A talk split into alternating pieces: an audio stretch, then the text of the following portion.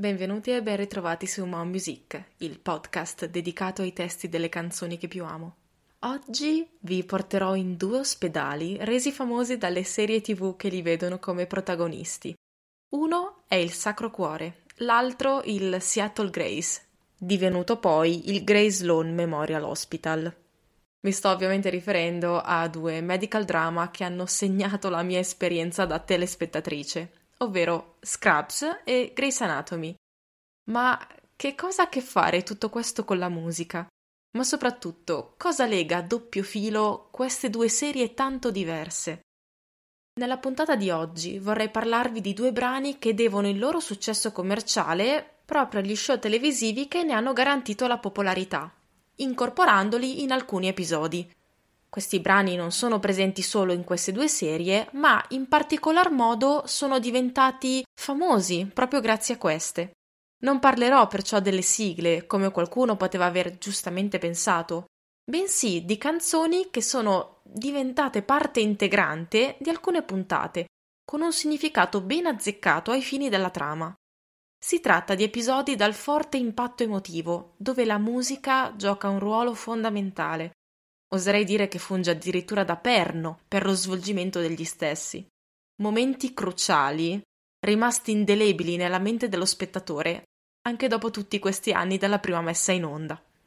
I brani di oggi sono, come qualcuno potrebbe già aver intuito, How to Save a Life dei The Fray e Chasing Cars degli Snow Patrol. Se siete fan di Scraps o di Grey's Anatomy, non c'è bisogno che vi spieghi perché questi brani siano così importanti nell'insieme dell'opera, e perciò sarà, spero, solo un piacevole ripasso.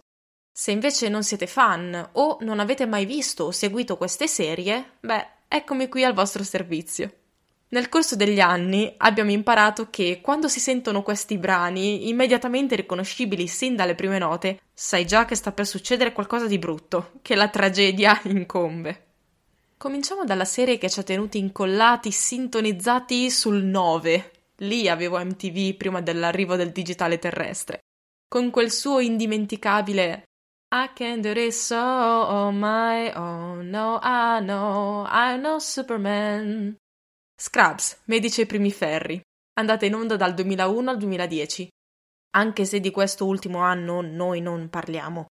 Eh, racconta di JD, il caro e dolce dottor Dorian, personaggio dai tratti naif, che ci rendeva partecipi di tutti i suoi stravaganti trip mentali. Seguiamo dunque le vicende di JD sin dal primo giorno di specializzazione, appena sfornato dalla facoltà di medicina.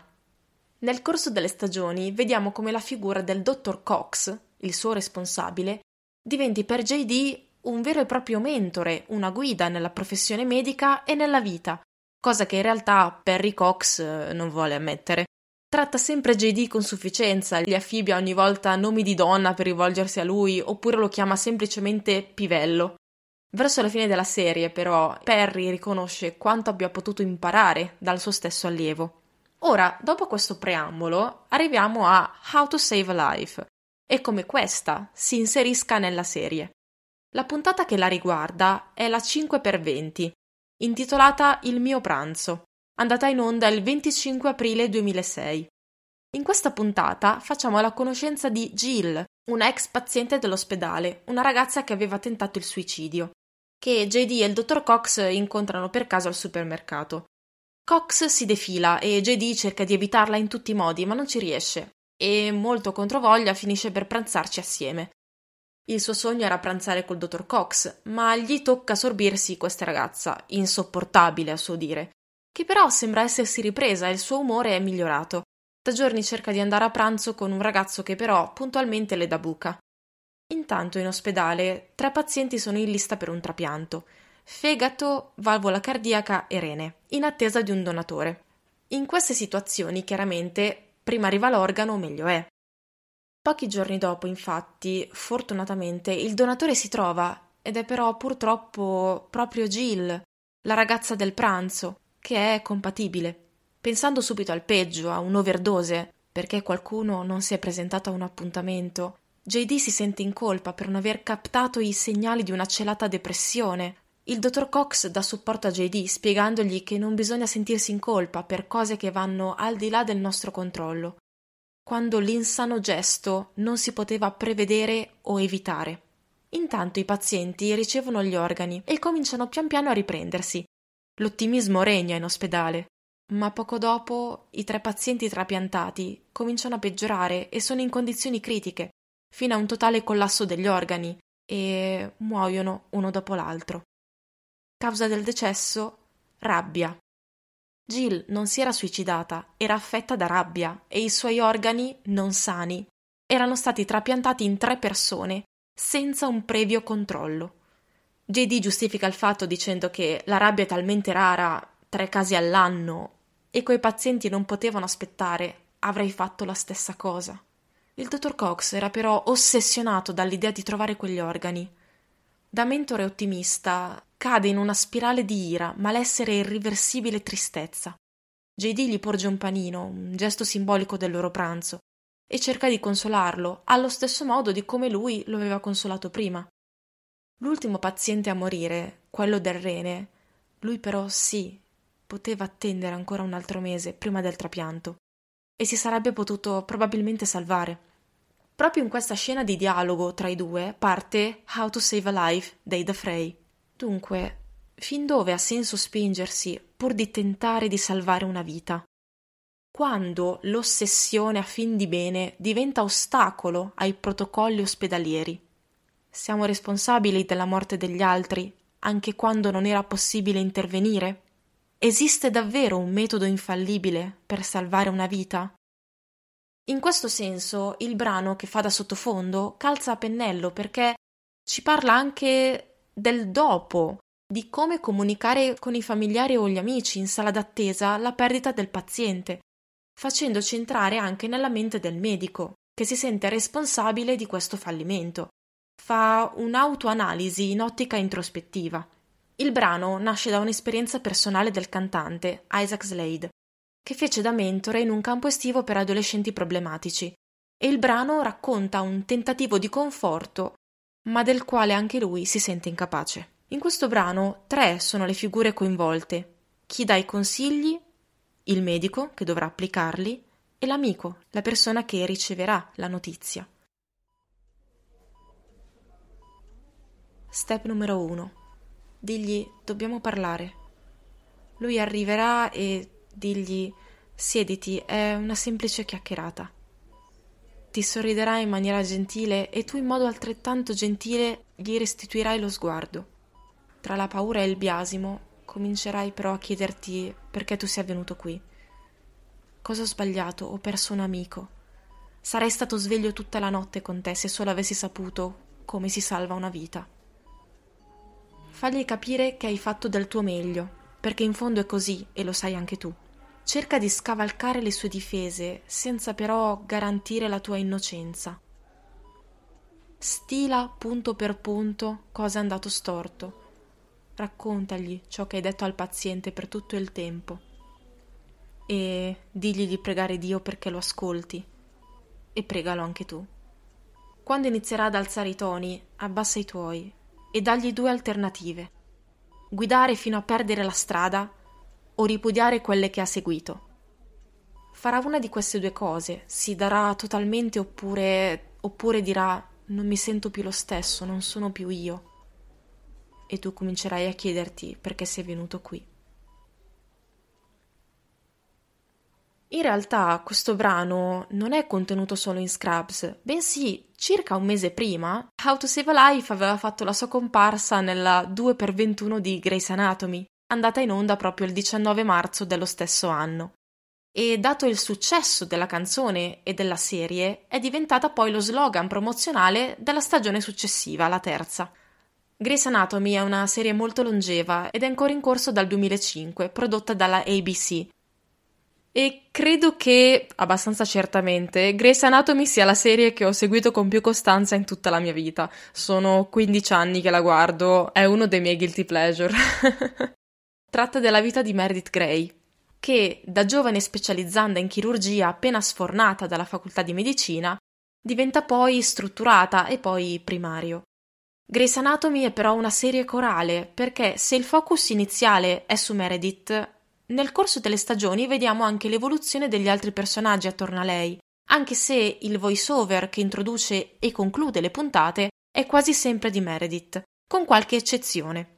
In particolare in questa serie la musica ha un ruolo fondamentale, perché i titoli delle puntate sono tratti da titoli di canzoni che in qualche modo riassumono il significato della puntata. L'unica puntata che scampa questa regola è la 14x09, che presenta nel titolo originale il numero verde contro la violenza sulle donne.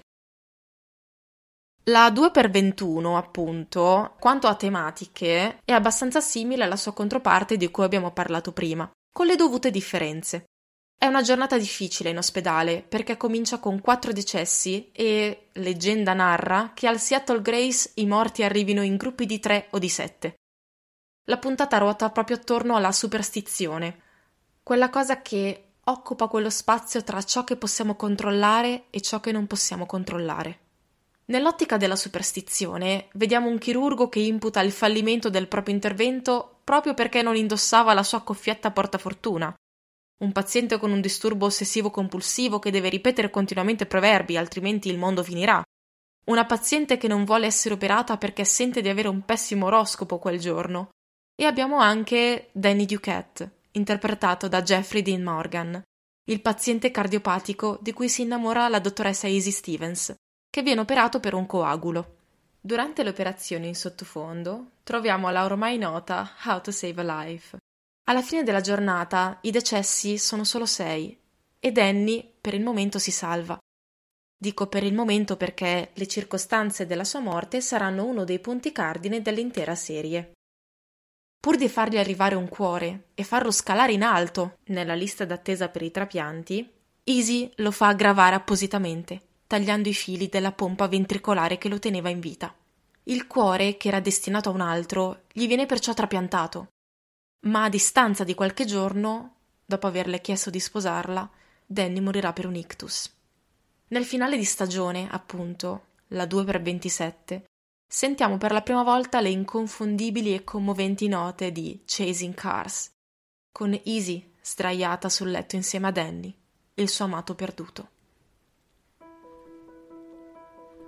Faremo di tutto, non abbiamo bisogno di niente o di nessuno.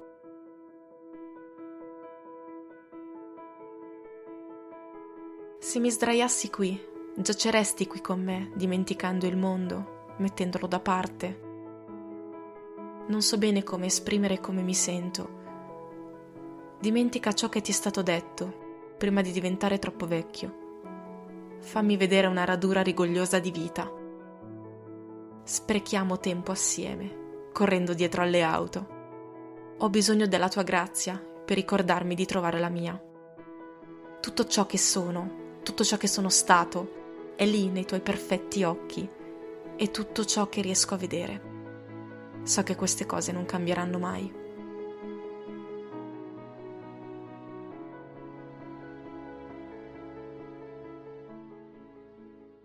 Ritroviamo poi Chasing Cars nella 7x18, ovvero la puntata dell'incidente di Callie Torres, l'ortopedica che a questo stadio della serie è incinta e fidanzata con la chirurga neonatale Arizona Robbins. In particolare, alla fine della puntata precedente, vediamo le due in auto per una scampagnata nel weekend. Arizona chiede a Callie di sposarla, ma non fa in tempo a rispondere perché fanno un incidente stradale. La 7x18 è un episodio particolare, è interamente cantato, una puntata musical, dedicata al significato del nome esteso della dottoressa Torres, ovvero Calliope, musa della poesia epica, dalla bella voce. Ed è il cast a prestare la voce a tutti e dieci i brani che compongono l'episodio, sin dalla sigla, brevemente accennata da Calli. Nobody knows where they might end up. Nobody knows. Calli attua un meccanismo di coping per il quale nello stato di trauma e poi di totale perdita di conoscenza si vede dall'esterno, canta a se stessa per cercare di riprendere le energie. Arrivando in ospedale, tremenda e precisa come una pugnalata dritta ai nostri sentimenti, grazie Shonda Rhimes, sentiamo il cast intonare a turno Chasing Cars, verso dopo verso, a partire proprio da Calli. E noi, memori di quanto successo a Danny Duquette, sappiamo quanto critica sia la situazione. Nel corso della puntata cercano di salvarla e la fanno partorire prematuramente. Vediamo lo scontro tra i due neogenitori, ovvero la già menzionata Arizona e il dottor Sloan, il bellissimo, mica per niente viene chiamato dottor Bollore, padre biologico della piccola Sofia. Al momento dell'operazione, molto rischiosa, sentiamo di nuovo il cast al completo intonare a turno How to Save a Life, che inizialmente si incorpora come discorso per poi risuonare di bocca in bocca con ogni verso che ha senso per il personaggio che lo canta, come a simboleggiare che le vite salvate, quelle di Calli e di Sofia, sono dovute allo sforzo collettivo, lo sforzo congiunto di tutto il personale medico presente. Tutte le figure che sono in qualche modo legate a Calli, Owen Hunt, Meredith, la Altman, la Bailey, Sloan, Arizona, Lexi, la Kepner, Karev. Dunque, quello stesso brano che avevamo sentito associato a presagi di morte e a decessi con effetto domino cinque stagioni prima e con lo stesso significato anche in Scraps, assume qui un significato tutt'altro che negativo, il brano riacquisisce il suo sentore di speranza. Qui è davvero stato possibile to save a life, anzi due. Sentore positivo che rimarrà solo per altre quattro stagioni, perché poi nella 11 x 21, ironicamente intitolata proprio How to Save a Life, e nella quale risentiamo le ormai note strazianti note di Chasing Cars, perdonate il gioco di parole, risuonare in una stanza d'ospedale, con Meredith stavolta dalla parte del familiare da consolare, avendo perso suo marito, il neurochirurgo Derek Shepard, in circostanze tutt'altro che leggere. Derek, dopo aver salvato delle persone da un incidente stradale, viene egli stesso coinvolto in uno scontro, ma per tutto il tempo del ricovero in ospedale rimane cosciente e si rende conto degli errori che questi medici, non attrezzati per gestire i traumi, stanno commettendo. Avendo rimandato la TC al cranio, viene tralasciata un'importante emorragia che, se solo fosse stata vista in tempo, si sarebbe potuta evitare e Derek si sarebbe potuto salvare. Dunque, più che come salvare una vita, come non se ne salva una. La cosa divertente è che Derek, ogni volta che iniziava un'operazione, prima di operare il paziente, aveva una frase che ripeteva spesso, ed era È una splendida giornata per salvare delle vite. E appunto è un po' un cerchio che si chiude perché appunto la puntata che lo vede morire si chiama fa proprio riferimento a questa sua frase. Dunque, arrivando a una conclusione, una sintesi finale, eh, se sentite per caso in una serie una di queste canzoni, ormai lo sapete che sta per succedere qualcosa di brutto. Naturalmente troverete la playlist aggiornata su Spotify con i brani oggi analizzati e in più le puntate di Scrubs e Grace Anatomy di cui vi ho parlato, potete tranquillamente trovarle su Prime Video. Grazie per avermi sentito sproloquiare fino a qui con il mio amore incondizionato verso Grace Anatomy e Scrubs, ovviamente. Per rimanere aggiornati sulle prossime puntate, vi consiglio di seguirmi su Instagram, sul profilo mon-basso-music. Grazie e noi ci risentiamo presto. Ciao!